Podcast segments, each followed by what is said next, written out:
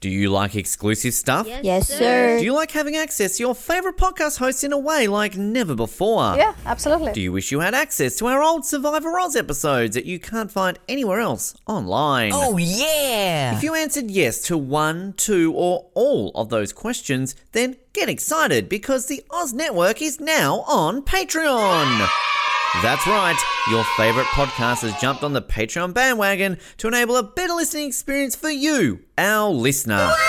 For more details, simply head to www.patreon.com forward slash Oz Network, where you can sign up for as little as $3 a month. It'll be the best decision you make since that last bad one you made.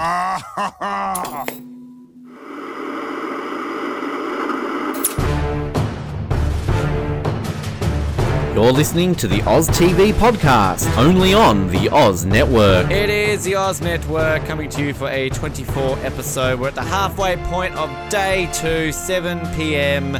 to 8 p.m. This first aired on the 11th of February 2003. It was written by Evan Katz, directed by Frederick King Keller. Not just Frederick Keller, Frederick King Keller. He's that good. He needs to be a king, apparently. Uh, an interesting one this week. Um, it's no cougar episode, so that's an improvement, and we'll see how we go. My name is Ben, and I despise you for making me do this. And my name is Colin, and I don't trust Ben Waterworth, and I don't think she should be here.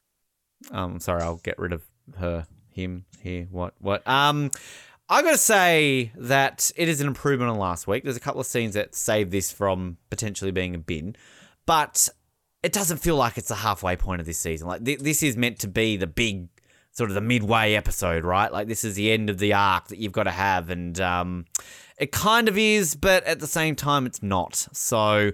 Uh, I just I want to bookmark this episode in terms of this might be the least memorable halfway point episode of 24 because even like last season, I guess we kind of pretty much got the, the sort of it was episode 13 if I was not mistaken, which kind of was the big cliffhanger, but like the big sort of mid season one. But you still had it a bit in season uh, episode 12, but um, yeah, this week, um, Entourage's Kevin Dillon is in it. Um, we've got a couple of nice fedoras. Um, other than that, Jack Bauer kills children, younglings. So, um, and Lynne's mole is back. So, yeah, um, this is an episode of 24.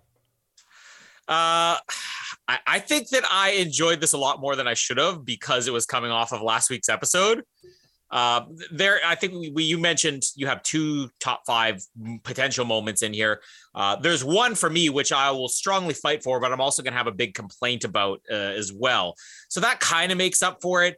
Uh, I think it's just it's it's such an improvement over what we had last week that maybe I'm a little bit higher on it than I should be. Uh, but just looking over my notes right now, I think I'm already starting to take my opinion down a little bit. There's some there's some really goofy stuff in this episode. Oh, if only Goofy was in this episode, that would be exciting. I want to see Goofy. Hello, Goofy. Um, as we usually do, we didn't do it last week. It was different. Let's get Kim over and done with. Um, so Kim is just chilling. She's the cougar's gone, uh, and she's trapped in this trap. And um, I, I love this. Kim sits trying to figure out how to release her from the cougar snare when she hears some noises in the background. I just, I just see what they should make this do. A bear all of a sudden shows up, and then a fucking a lion and a fucking crocodile. Like it's just you know the circus Oh my! has crashed all of a sudden. Um, but oh, a man has uh, appeared, and oh, who is it? Oh, it's it's Kevin Dillon. there he is. Uh, a year, year or two away from Entourage. Uh, this guy's called Lonnie. We don't know this yet. Ew, Lonnie Launceston. No, thank you. Um, and he's all like, "What are you doing here?" And she's all like, "Oh, I was getting lost from the highway and uh, I got trapped in this." And he's all like, "Why are we running from the highway?" And she's like, "Oh, it's my business." Um, so she gets freed. I love how she's like limping. Like, has, have we seen her in pain? I love how also he just basically unclips one thing and she's out. Like, Kim's been sitting there for half an hour and uh, can't get free. So then she's all like, okay, thanks, I'll go to the highway now. And he's like, no, you should come back to my cabin. And she's all like, ooh, should I? Should I trust this man? Um, no, you shouldn't because you're Kim Bauer. And honestly, anyone who comes into contact with you is going to be evil, probably. Uh, that's it. That's Kim. Uh, anything to add? Nope. Moving on. Literally nothing to add. all right. Um, I mean, Kevin Dillon, though, like, uh, he you- wasn't really that famous at this point, was he? So Well, I mean, he he had been in uh, some big movies. Like if I look at his filmography, he was in Platoon, which was nominated for an Oscar. That was like 15 years prior to this. But uh, he's one of these guys that you know probably even. I mean, I've never really watched Entourage. I'm familiar with it. He's on it, but you just you look at him and you're like, oh, I've seen him and So he's he's that guy in that thing guy. You know, Yeah. he's one of those guys. But he always he's like the guy that played Eli. You look at him and you know he's up to something. I don't I don't like the looks of him. I don't like that man. I don't trust the white man. Just uh, looking like that. Um, let's let's kind of get Maria. I know there's a key Marie scene which will tie in with Kate, but I guess really Marie is basically in the car. She's wiping off some jizz off her shirt, and um, Sayid Ali calls her and is all like, "Hey, not gonna make it. Go to the rendezvous point. Love you. Kisses. Bye."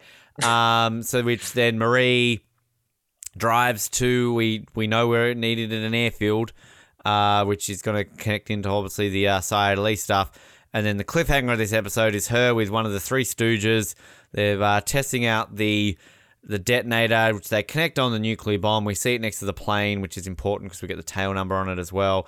Uh, they press a couple of buttons, and it's like, what now? We pray, and then it's like, dit dit dit dit. Um, yeah, I mean, it's the cliffhanger's kind of, you know, ooh, the nuclear bomb's armed, but I mean, given the higgledy piggledy nature of this season about how they rush certain things, and yet the one thing they should be rushing about trying to find the nuclear bomb, uh, I feel that kind of like it's almost tiring at this point that you're at the halfway point. Like, I almost feel this should be the episode it goes off. Um, because I mean that would be a good cliffhanger. Because then all of a sudden you'd be thinking like, "Fuck, we're halfway through and they set the bomb off. Like, what are they going to do now?" So, um, that's Marie. Anything to add on Marie?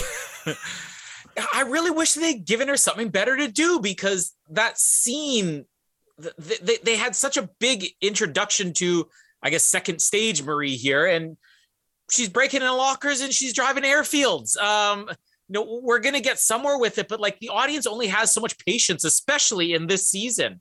Hmm. Uh, the phone conversation. I don't know if you're going to talk about that separately. The phone conversation I'll, I'll take it. I'll talk it separately. I think you could tie that in with Jack stuff.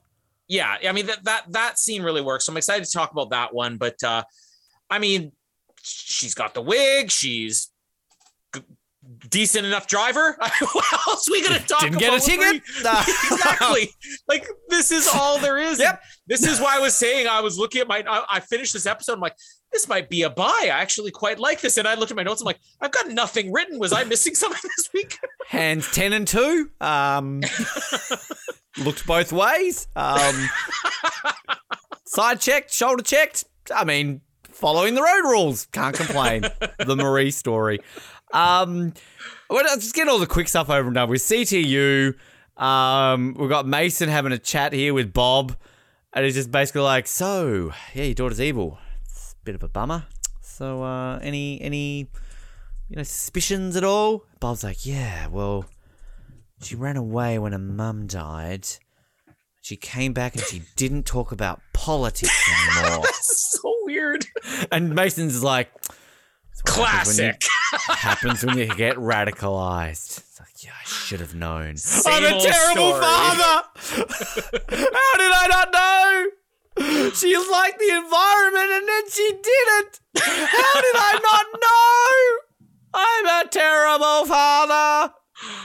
Uh, to which Michelle was like, not Tony, it's George. George! like, got a minute.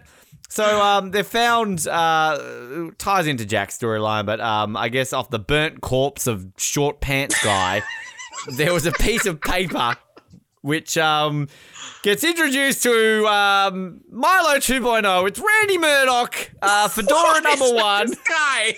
Who is he? Seriously, he's come up from San Diego. Like, okay, he works in the San Diego branch. Like, what's how does his phone code go? Like, oh, okay, the best uh, computer techno analysis in San Diego. Okay. Hello, is that Randy Murdoch? Yes, uh, yes. Hi, Randy. It's uh, Jim from CTU Los Angeles. Oh, how you doing? I heard 30 people died there today. No time for that. Heard about the nuclear bomb in Los Angeles. Yeah, yeah, yeah. It's pretty big. Yeah, we need you in Los Angeles. oh, no. Well, we need you here. We've got something for you. Could you just scan it and send it to me? Oh, we could do that. Okay. Uh, you're on your computer? Sure. Like, why does he need to come to Los Angeles for this? Yeah. And how did he get there so quickly? They found this paper, like at the end of the last, like this is what, 15 minutes into the episode, I've been to San, I've driven from LA to San Diego. That's like a two and a half hour drive, three hour drive. Even on a helicopter, I'm sure that's a 15, 20 minute drive. Give me chopper command. Like, why is he there so quickly? And why is he wearing a fedora? Like, yeah, there's no, there's no dress code in CTU apparently. I like I'm down for Sherry wearing a fedora. We will get to Sherry in a fedora because she pulls it off. Randy, why just bring in Milo? like seriously, why can't Milo just be the guy that comes back every now and then? Like he will in season six randomly, like, and I love this guy. And he's all like, "Hey, hey, hey, I'm the Fat Albert again." My my bandwidth and internet is faster than yours. what like? How is he faster than a government agency? Like, shouldn't the first problem? Shouldn't Tony be like, are you, are you with like AT and T or something like that? No, no, I'm with T-Mobile. Fuck, George, we're gonna get with T-Mobile. We're too Call slow. our T-Mobile rep. Like seriously, like why? How should a government agency? No wonder they can't find the bomb. They've got slow internet. Randy walks on it. Randy walks on in. Delete. There's a bomb. What? Oh, my internet's fast. Oh, I've also got that passenger list. Finally uploaded. Um, I opened so every whole- socket in the building too. Just just FYI. basically every single moment now is just going to be like, so I uh, moved some pixels around and I got this and I got that and I got the letters like NJ five. Well, what does that mean? It's like, and is it George or Tony's like cross reference that with every number being a VIN number or this, that, and everything else, and kind of all this kind of stuff, and just basically like that's the big thing. And then essentially, I love how he's got this touch like. I admit, I think I watched this in 2003 and thought, wow, that's pretty futuristic. Now, it doesn't really age that well when you've got the pen and the touch screen. Like, this is what I can do on my phone right now, people.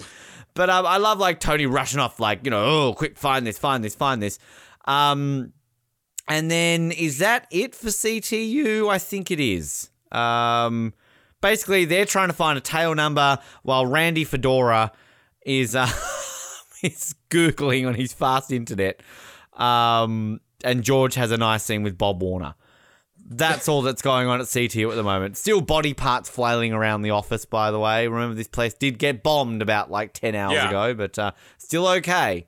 Well, like I, I- know you're not going to have it mentioned over and over again on screen, but I just want want somebody to walk in and be like, "Man, your office is a dump." Like these people aren't shocked that they're coming in here and there's like pillars that are over. Paula's leg is still underneath Randy Murdoch's desk here. I just want them like as they're going on a desk. What's this? An ear? Ugh. Um, but like you, you do see every now and then if you pay attention, construction worker in the background with his hard hat on. Like, okay, sure, there's Jenkins. But like there, there's characters that they bring in you know for one episode and they work. I, I really love the the bar guy in new orleans or whatever in the last uh Yeah. last season. Then there's other ones that come in and you see the purpose of them and they don't work. Like was it hanlon last season. And then there's characters where there's no need for this character to either be on screen have a name have a personality or have any dialogue. Like you could have accomplished the same scene by having Michelle just say, "Hey, I just got off uh, the phone with uh, the the uh, you know photographic experts at Division, and they showed us this." Like, why do we have to have a character? And then on top of that, why does he have to have the name Randy Murdoch? Not even just Randy, Randy Murdoch. And then why does he have to have a fedora? And why does he have to have this attitude? Like, if you're gonna do a character like this. Have him appear for the rest of the season. Make him the next Paula. Make him the next Milo or uh, Jamie or something. But like, he's just here for this one scene, and like, is he come from what hipster division with this fedora? Well- like, I want him to call. Uh, get me, get me hipster division on the phone. It's like Randy Murdoch, professional hipster. Like, what is with this guy's hat?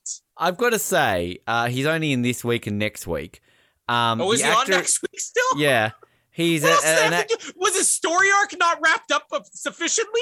Is he attacked got- by a cougar next week? in real life, this guy is called Val Lauren. Looks like a Val Lauren. Honestly, looks like a guy who would wear a fedora. And I've, I'm on his Instagram right now, and he's wearing other shitty hats, and he's posting like, um, you know, don't be racist posts. So I mean, yeah, this guy lives up to his name and his fedora wearing hatness. Um, so Like, did he just give up his pay for the week? So listen, you don't have to pay me anything. Just let me wear a fedora. and It's my like, even- trademark. Even like he owns one of those little like yappy dogs, and he's got a picture of a dog with a cupcake. Like, dude, you just you fucking live up to your name, and you do like that's not a dog. It's an oversized rabbit with fur. Like, I mean, it's just, it's, oh, Jesus Christ, I want to punch this guy. Uh, Let's do it right now. Let's track him down and punch him.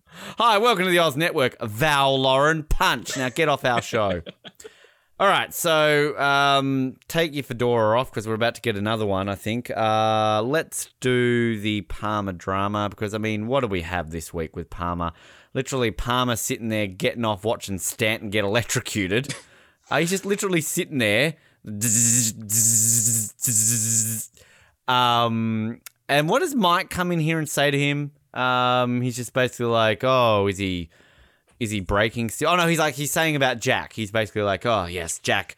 I'll give you updates every minute. He's got Sayid Ali." Uh, I just love how Palmer again, nuclear bomb, hours away from going off. Palmer just watching a guy getting tortured. You know, presidential duties, very very important for him. Um, some of the Palmer stuff will tie in with the Jack stuff, so uh, sort of Mike comes here and he's all like, "Hey, Mr. President, so um, Jack kind of killing kids. What? Yeah, kind of need to do it though.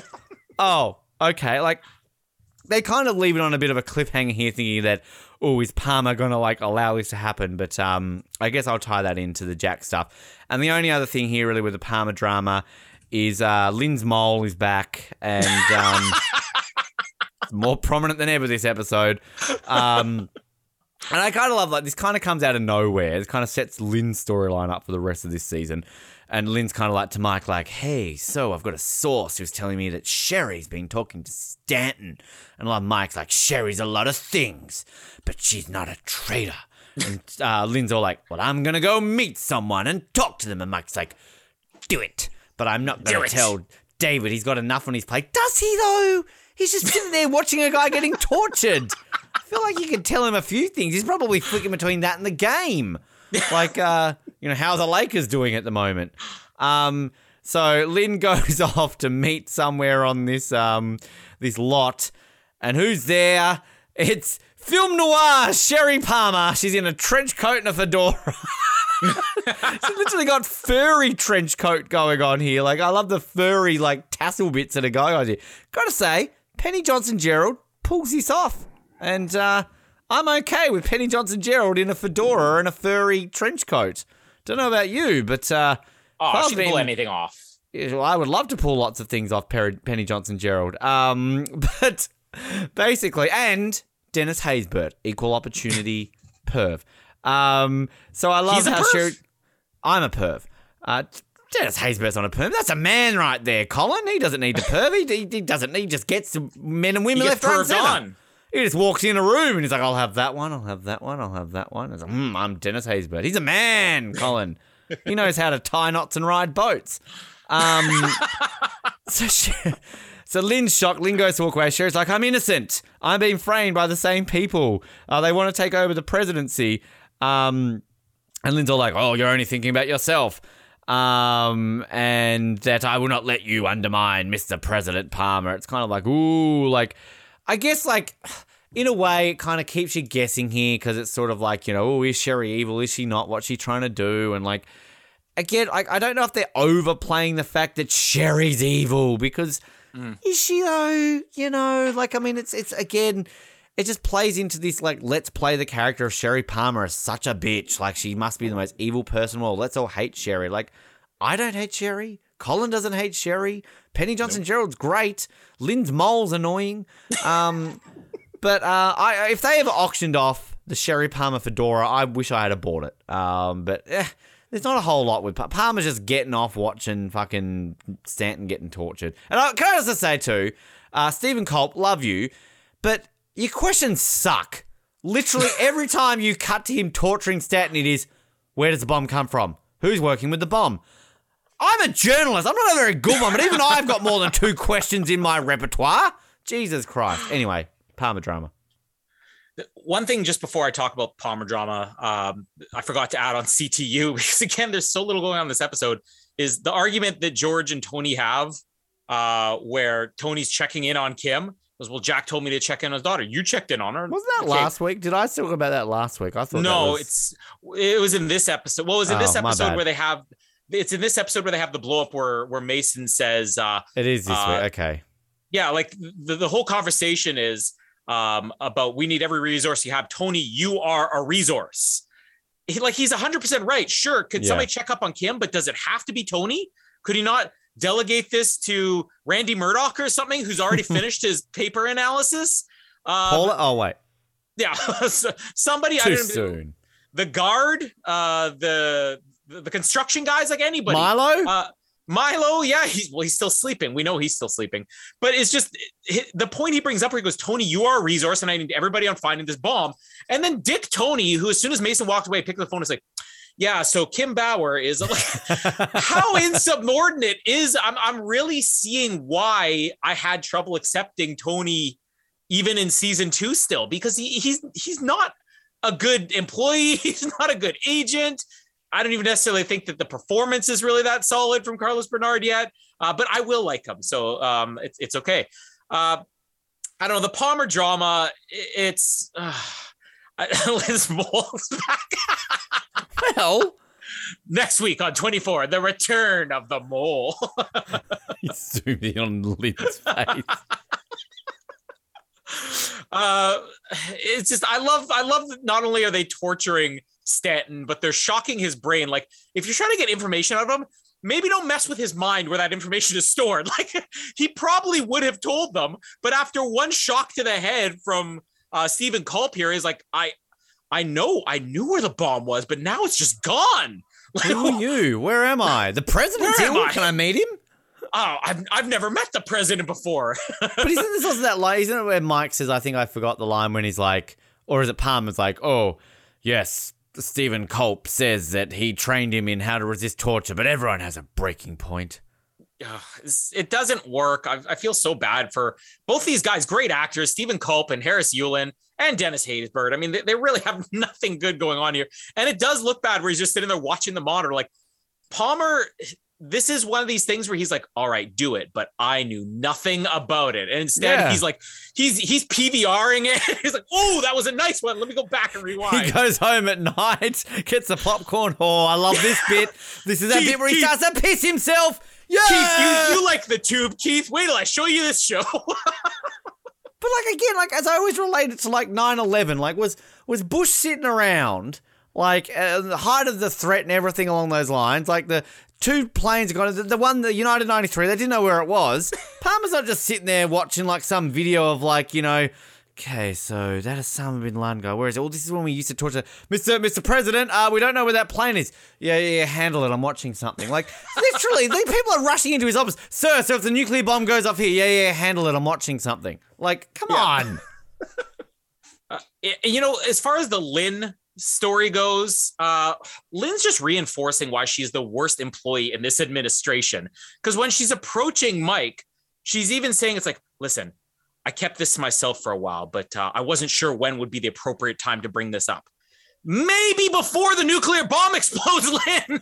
How many times in this show are we going to have somebody basically saying, "Oh, you know what? We got time still. Uh, you know, I, I, I have something important to tell you, Mike, but it can wait. I got a coffee break coming up in 15 minutes. Uh, and then this meeting with Sherry is just so ridiculous, but I weirdly love it. it's like it's it's it's goofy, like I said, it's stupid, but they're, they're meeting in the shadow. I'm gonna meet somebody. Like I would assume anybody in the Palmer administration is gonna be accompanied if they go offsite, especially when there are terrorist attacks ongoing. How does Lynne? A helicopter crashed there like how Yeah, many hours exactly. ago? Don't don't even don't even worry about the nuclear bomb in Los Angeles. Yeah, we had a helicopter taken down. We had uh, a detained person escaped. Armis is still on the loose. We know what he can be up to. Nobody goes anywhere while Armis is still out there. Which again, Um, what is it with this show? An aircraft crashing and just forgetting about it. Like Yeah. the media was all over it before, like a helicopter crash. If a helicopter crashed at like the presidential compound, this would be like on the news blanket coverage for ages until they got to the bottom of it. They just go, "Oh yeah, the ambassador for like Yemen died," but oh well, well, shit you know, happens. You know why they are so short on resources at CTU? It's because the resources have been diverted to come up with the passenger list of that helicopter. like, oh, we just finished the last passenger list. Now we got to worry about the helicopter. Four more people. God damn it. Oh, come on. uh, but yeah, this meeting between Lynne and Sherry the fedora, it's so film noir. Like, I just want them to introduce the scene where we're just like, don't come any closer. And Sherry's just sitting there in the shadows. Call me Deep Throat. and then it's like, Sherry, I can tell it's you. I was standing here waiting for a woman. She was just some pesky little tramp who just didn't know what hit her from a dime and a dollar. she walked up to me, this dame, me, didn't know what to do.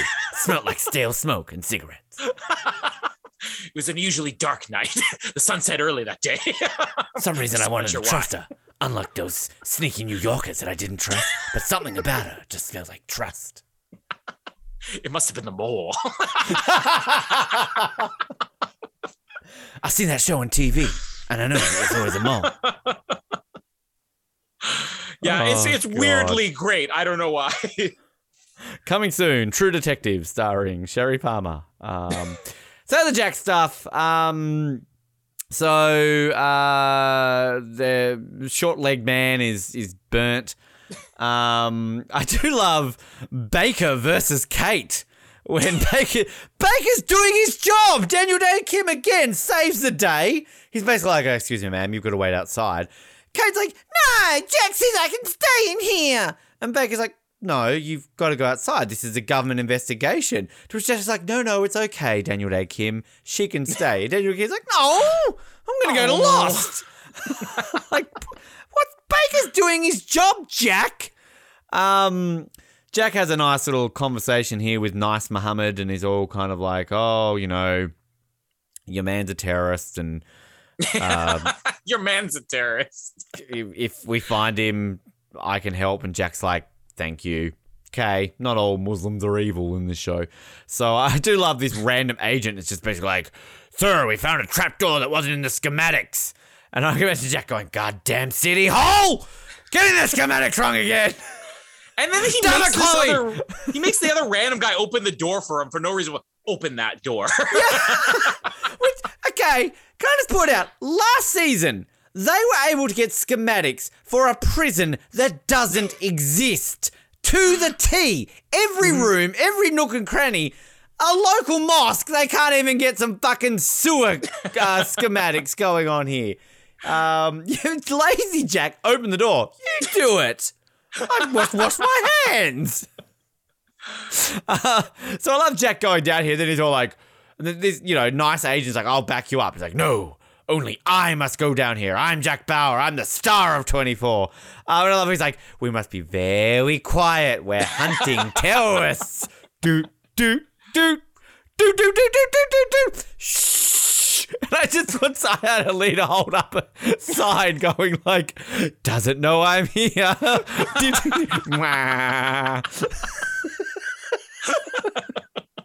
We had the Three Stooges earlier. We're back to Looney Tunes 24. I taught I taught terrorist.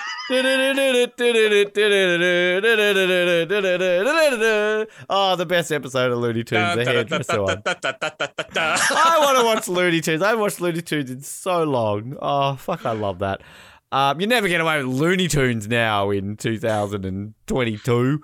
Um, so Jack basically Sayid Ali. This is a bit where Ali's on the phone to Marie and like, I'm not going to make it. I love like angry Jack here. Like, what does he say to that guy? Pass me a baton. Uh, basically, um, uh, Nancy Kerrigan, Tonya Harding's this shit. Uh, whacks him in the knee, and then it's a fucking gangbang on poor Sayid Ali. Open his mouth! Put the baton in his mouth! Ah! Jack putting his fingers out throat, and for some reason Kate shows up. What are you doing? That's Sayid Ali, and Jack's like, "Damn it, get her out of here!" It's like it's so over the top, but it's hilarious. And I just love Jack like sticking his fingers down poor Sayid Ali's throat. Jack's getting his fingers bitten off here to save the cyanide, uh, but it's so dramatic. And I love Jack's like, "Got the cyanide. We got Sayid Ali. Damn it, Chloe. it." Chloe." I can smell it all over him. Cyanide. I just want him to have another one there. Like this, is- if I'm a terrorist watching this, I'm like, okay. Well, note to self: have two cyanide pills in my mouth. You know. Um. So we're gonna get oh god, we're gonna get more torture all of a sudden. It's not bad enough that we're getting Roger Stanton torture. Let's watch Jack Bauer do some torturing. And again, this is where like when Jack does it, it's a little bit different because this is Jack's job. This is kind of what Jack does. But like, I know we're running out of time. We're running out of time. But Ted Kofel this shit. Scare him with the towel. Like, I mean, you just you just kind of like, damn it, Silene, where's the bomb? I'm not telling you where the bomb is. Damn it, where's the bomb is? I am woke up today, prepared to die. I am gonna torture you! Breaks his fingers. Ah! It's okay. When I get to paradise, I will have more virgins. Ah! Like, nothing is gonna break this guy, clearly. And still Jack's just like, damn it, Chloe, where's the bomb? It's always damn it, Chloe. Um, so, and again, Kate's just hanging around because why not? Secret government investigations. Let's get the girl whose sister's a terrorist involved here. To which at one point, uh, we get Baker here, Daniel Dae Kim. Yes, we've gotten the phone number. His last phone call was 555, I'm a terrorist. And Kate's like, wait a minute, uh, I know that number, 555, I'm a terrorist. That's my sister's phone number. uh, to which I do like, like, I will say, I'm making fun of him. Kiefer Sutherland's actually really great. Not weirdly great. Kiefer Sutherland's always great, but I just love like the way he handles this with Kate. The way Kate's like, "That's my sister's number," and Jack's like, "Yes." It's like, "You, you, my sister was a terrorist." I did. Why didn't you tell me? I didn't need to. my sister's not a terrorist. She would never do that. Well, I don't know that. Like Jack just kind of handles this so well, basically by saying that. And again, Sarah Wynter's been annoying this episode. You would never know. You don't know. Um, but then we get one of my potential top five moments of this episode. So I love this phone call. As much as I like Sarah Wynter's kind of annoying me a little bit all of a sudden, I do like I really like this because the way it's played, essentially they're going to put a tracker on Marie's phone, so they're going to scramble this massive CTU computer to essentially track to make it believe like it's Kate's number. So uh, they get all this done up. Kate calls her up, and there's kind of this like interesting conversation, and it's just sort of like, "Hey, how you doing? Haven't talked to you in a while." Um, how you doing? How's oh sorry, wedding cancelled. Bummer about that, eh? So, um, want to get some dinner? Uh, and it's kind of like it's the thing I like about it is like it's really tense and you don't know how it's going. You, I don't even think you realize that Marie's kind of onto this because like even when she looks at the phone and she sees Kate, you kind of just think like, oh, she's playing along. And then like the best moment of all of this is I just kind of love the way when Marie is just like, they found Reza, didn't they? And you're like, oh, yeah, almost with a smile too. I know, like, and I'm just like, fuck, like, okay, there she is. It's not just the evil vagina; she's a bit of a badass. Um, and I just and like I, I will say, as much as I'm bagging out Sarah Wynter, I love this kind of from Kate, just like like like like why? What did you do? Like all this sort of stuff, and then just Marie's just basically like what? Like you wouldn't understand, or like you know I'm doing this for whatever, and she just throws the phone out the window. Um, and like at first, like when Jack kind of walks away and like Kate's like going, she, she could be held. You don't know. She's been like, like at first I'm thinking like, oh my god, shut up. But it actually kind of plays well. Like I just love the way that Jack's kind of just like, I'm sorry, and just kind of like works off, walks off. Like and even just kind of looks at Good Muhammad here. Um, yeah, like even Sarah Winning is a tad annoying, but it just it kind of works. It's just it's effective. And this is the stuff that's interesting. We've always said kind of this Warner storyline's interesting. It's kind of fell off the rails a little bit last week, but it's kind of it's back to being interesting here all of a sudden, I guess, with Kate's real first uh, interaction with Marie here. Yeah, you know, I kind of agree with you. There's something with the acting when Kate has to get really upset that is it just doesn't quite work. But it's the other scenes where I think she's a better actress than she's ever given credit for. I mean, I don't think anybody really ever talks about Sarah Wynter, you know, future oh. Oscar winner. Uh, Didn't you see I, that surprise Oscar win she got? Uh, oh, this isn't quite for, after the Oscars. But um, didn't, you see, didn't you see a surprise Oscar nomination for this year's Oscars that were yeah. just released? Uh, seriously, the, the more I watch this, the more I am seeing season two as the Warner season. Because uh, I, I always knew that this was part of it, but like I think on first viewing, it's just sort of in the background because it is the only storyline that is slower this season. So you almost forget the Warner storyline works. But the reason it does work is because they they have patience with it. And every single week, you're just seeing how much more patience they have in paying off all these characters: Bob, Reza, Kate, Marie. Uh, and after you know last episode, Marie scrounging through somebody's locker, we get this one really good scene uh, and it, the same thing with Kate. You know, we get her freaking out, and it, I had just to be equal opportunity cr- critics here. you know, we had just as much criticism for Bob's kind of annoying reaction to yes, you're trying to trick me. Uh, but it, it's still realistic. And I think what I really like about Kate's character is how uncomfortable she is. And I don't know if that's all in the script, or if it was all in Sarah Wynter's performance, but just like last week when she's sort of fumbling around, you know, pretending to be Muslim woman lost in the the mosque, her call to Marie is not in the way it's written, it's in the way she plays it where she's like, "Hi Marie.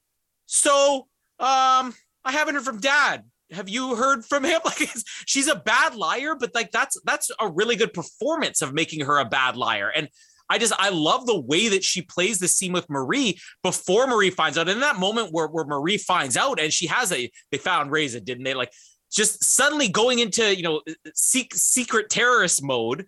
It's just fantastic. Like I, I'm I'm not saying this is even close to a top five scene, but I think it's arguably one of the two really great scenes in this episode. And they don't have to yell and they don't have to scream and they don't have to be annoying.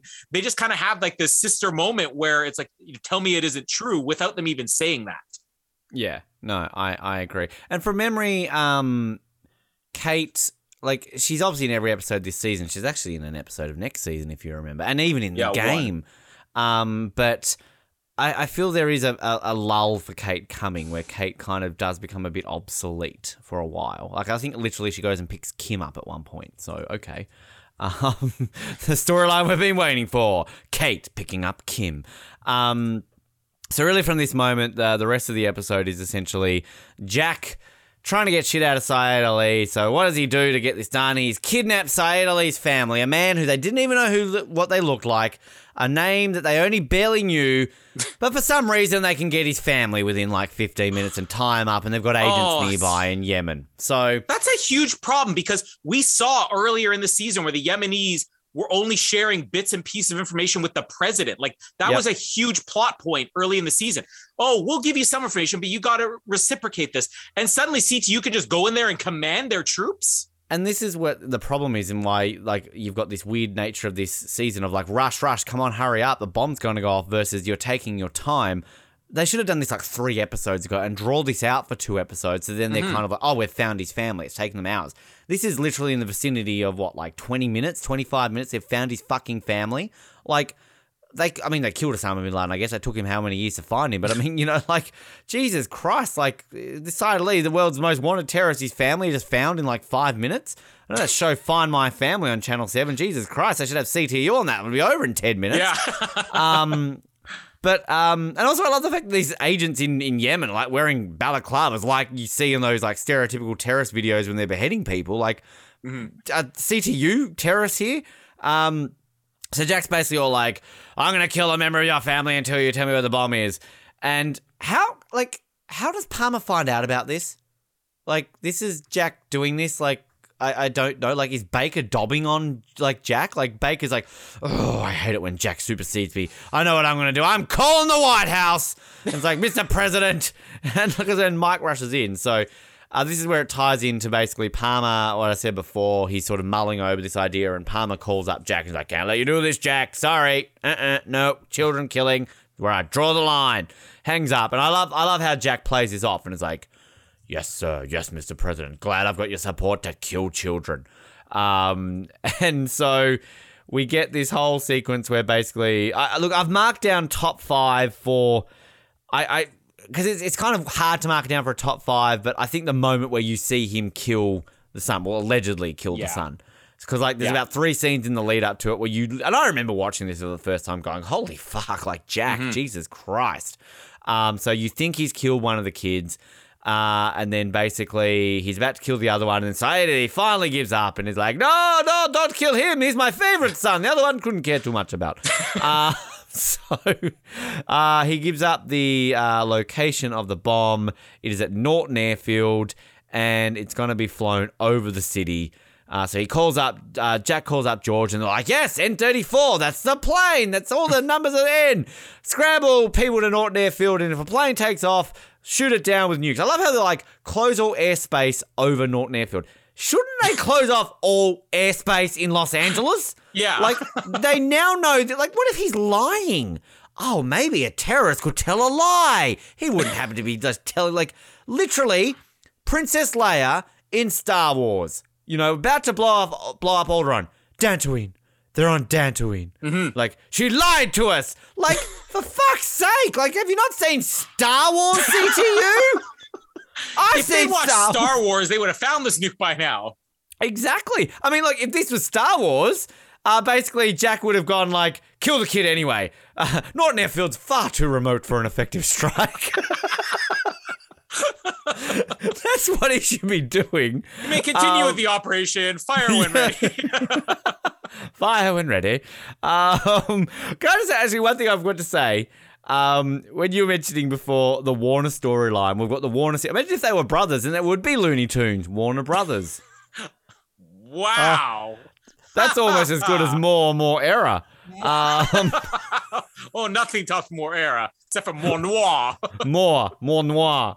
Um, so they're gonna rush out to the airfield. Meanwhile, uh, when Sayid is getting ta- taken away, because Kate's just hanging on, and of course we've got to have Kate like, "How could you kill a child? You're just as bad." As-. I hate that line. You're just Yeah. as bad as they are. Um, that to me is almost like um. Uh, Alan's line in Jurassic Park 3, you're as bad as the people who built this place, to Billy. Uh, cringeworthy line. But then, of course, no, Jack couldn't dare kill kids, could he? Uh, and of course, we see the uh, the feed is basically it's a fake. So I've got to ask the question. So in the 15 minutes it took CTU to find his family, they've gone on gone into this lovely little house in Yemen capital. And they've all gone in there and they've all gone, ah, Mr. Mrs. Sayid Ali, we're from the US. Your husband's a terrorist. Okay, so what we need you to do, we're going to pretend to kill you. Now, uh, little Jimmy, little Jack, little Sammy, uh, we're going to shoot. We're going to shoot a blank. But when we pull the trigger, you have to lay there still because we're going to push the chair over and pretend to be dead. Like, as his family, how do they know that they're not terrorists? They're, they're married to fucking Sayid Ali. Well, not all of them. The kids aren't married. They're, they're spawned. but like, seriously, like, what if like Mrs. Ali is like full on board and like, no, like, I want my husband to blow up Los Angeles. Like, I said goodbye. We've made my peace. I'm gonna blow up fucking Yemen capital tomorrow. Oh shit, shouldn't have said that. But I'm gonna join him in heaven and we're gonna fuck a bunch of virgins tomorrow. Like, why does this family just play along with it? And he's like, all right, CTU, government agents, infidels, we'll play along with this fake being dead plan to save my father. Like, it, it makes no sense. It's great though. Like, it's great that mm. we think Jack's killing children uh, and top five. But um, it's it's. I kind of wish Jack did kill children, like killed younglings. He said he said you killed younglings. There are so many Star Wars comparisons. So like, I feel like season two of 24 is the Star Wars season. We've got Yeah. it. we've got the younglings getting killed, everything. um, it's not true. That's impossible. Uh, but um, Can I just point so- out one thing? Sorry to interrupt. Is- Yeah. Isn't it amazing that we always quote Star Wars from the original trilogy and prequels? We never quote the sequels. when do we ever quote the sequels? I think that's that's a story for another time because we're still waiting for the story to end. That's pretty much the like, only one. Like, like literally the least quotable Star Wars movies. Like maybe that's not how the Force works. That's like the only quote. Or Yeah. Lapita Nawanga. That's not even a quote. We made that up. Uh, what are we? Are you gonna quote? I can't feel my teeth. Like Yeah. there's no quotes in it. Seriously, like how the hell are the, do we get three Star Wars movies that aren't even quotable? I can quote a pork. Um, that's what we're here for. Love. Shut the fuck up. Um, seriously, God, the sequels. Anyway, sorry. Uh, so I, I mean, I love the thing. I might fight for the Junior Ali killing to be in our top five because it's again one of those moments that just stuck with me all these years. And even when you know it's coming, it's you still have that moment of shock. It's very Mission Impossible too. I know the first Mission Impossible movie had done this where you're watching an entire scene play out and then it finishes, you know, like, oh, they faked a death and they pulled the walls away and it was all a ruse. Um, Mission Impossible would do it again in Rogue Nation, where they did like the fake newscast with Wolf Blitzer, if you remember that. Mhm. Um, but uh, I mean, it's effective. But see, here's the problem. Okay, I love the scene. I love the fake killing of a kid, especially since it is a kid. I mean, 24, even I would say even now, if you have a kid killed on screen and the audience isn't aware that this is a, a big setup, a big ruse, it's still going to be shocking even now, 19 years later. But it, at this time, 2002, 2003, I mean, you could not see this on TV, even if it was fake. I mean, it very daring of them to pull that off. But it's the, it's more than even the way you sold it as, oh, we're going to pretend to kill you. There's a second part to this which we can't ignore, which is the really bad video effect of, hmm. at some point we're going to split the screen hmm. and you're going to be watching a fake killing and then the screen pulls away and you realize the actual kid is still just laying there you know completely cut off because they have done this impossible video effect live via yeah. satellite and we heard nothing about the setup of this leading into it. It's just that that kind of ruins it for me, as well as Kate's reaction. You should not have killed younglings. Uh, it's too much.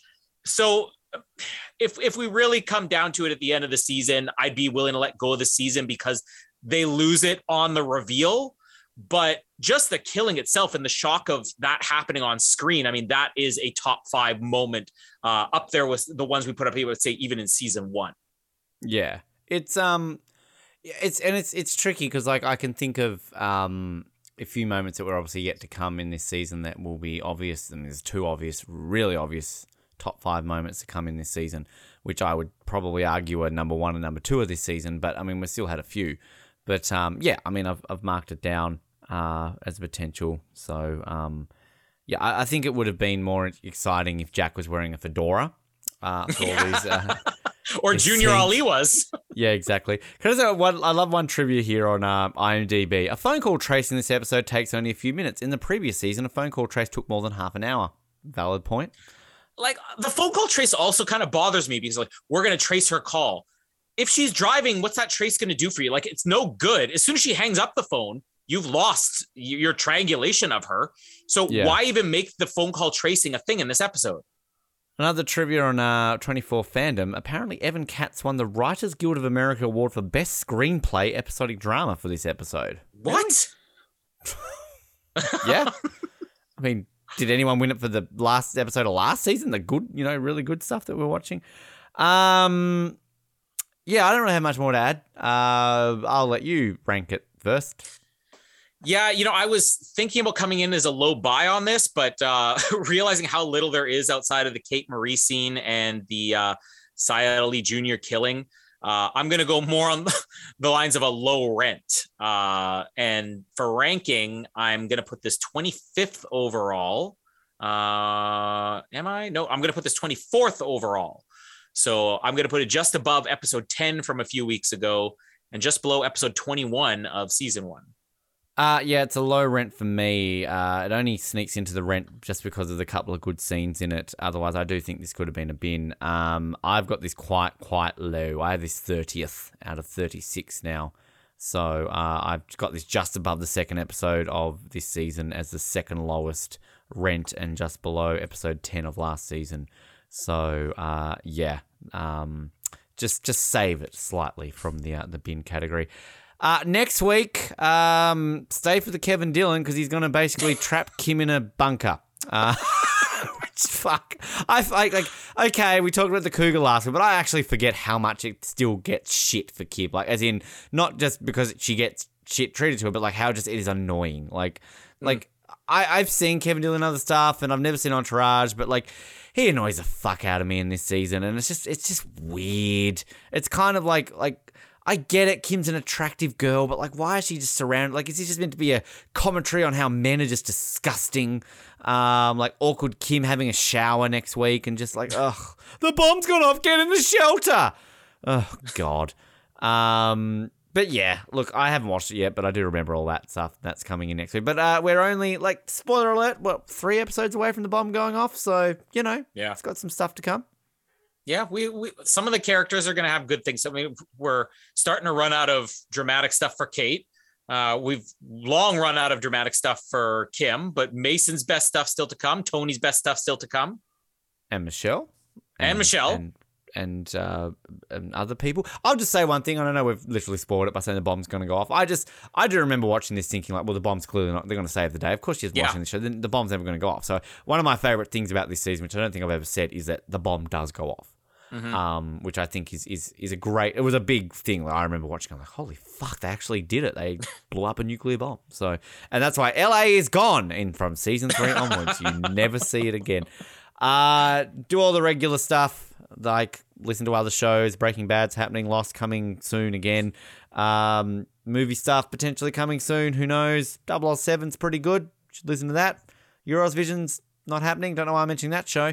Um, Off the Podium is great. Episodes daily, essentially leading up to Beijing. Getting very busy over there. And Australian Survivor Archives on hiatus. But you can go back and listen to some of those before we get to season three later this year. The Brink might happen again. And hashtag bring back off the podium. Uh, not off the podium. Um, what's that other one I did? Qualifying lap. Thank you, Ben. Um, also written about in the New York Times. It's number 8007 Formula One podcast you must listen to before you die. Uh, until then, my name is Ben, and you got your baton with you? And my name is Colin. And Ben, open that trapdoor. Thanks for downloading this episode of the Oz Network. Make sure you never miss an episode by subscribing to the podcast via Apple Podcasts, Spotify, Stitcher, Google Podcasts, or by copying our RSS feed into your preferred podcast provider. And while you're there, please drop us a rating and leave us some feedback. You can also be sure to stay up to date with all the latest episodes and happenings from the show, as well as finding out how you can get involved in upcoming episodes by following our social media pages on Facebook, Twitter, and Instagram, as well as getting everything you need under one roof at theoznetwork.net. Thanks again for listening, and we'll speak to you next time.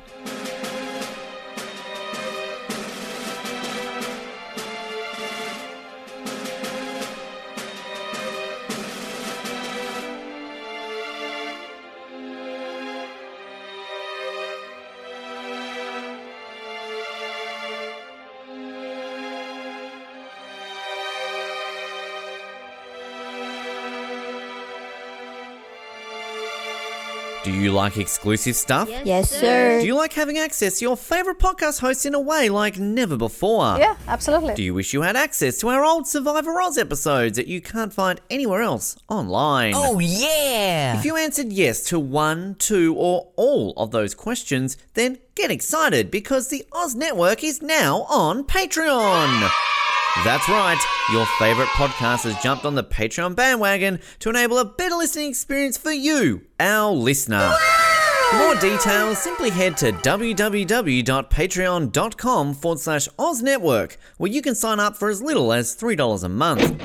It'll be the best decision you make since that last bad one you made.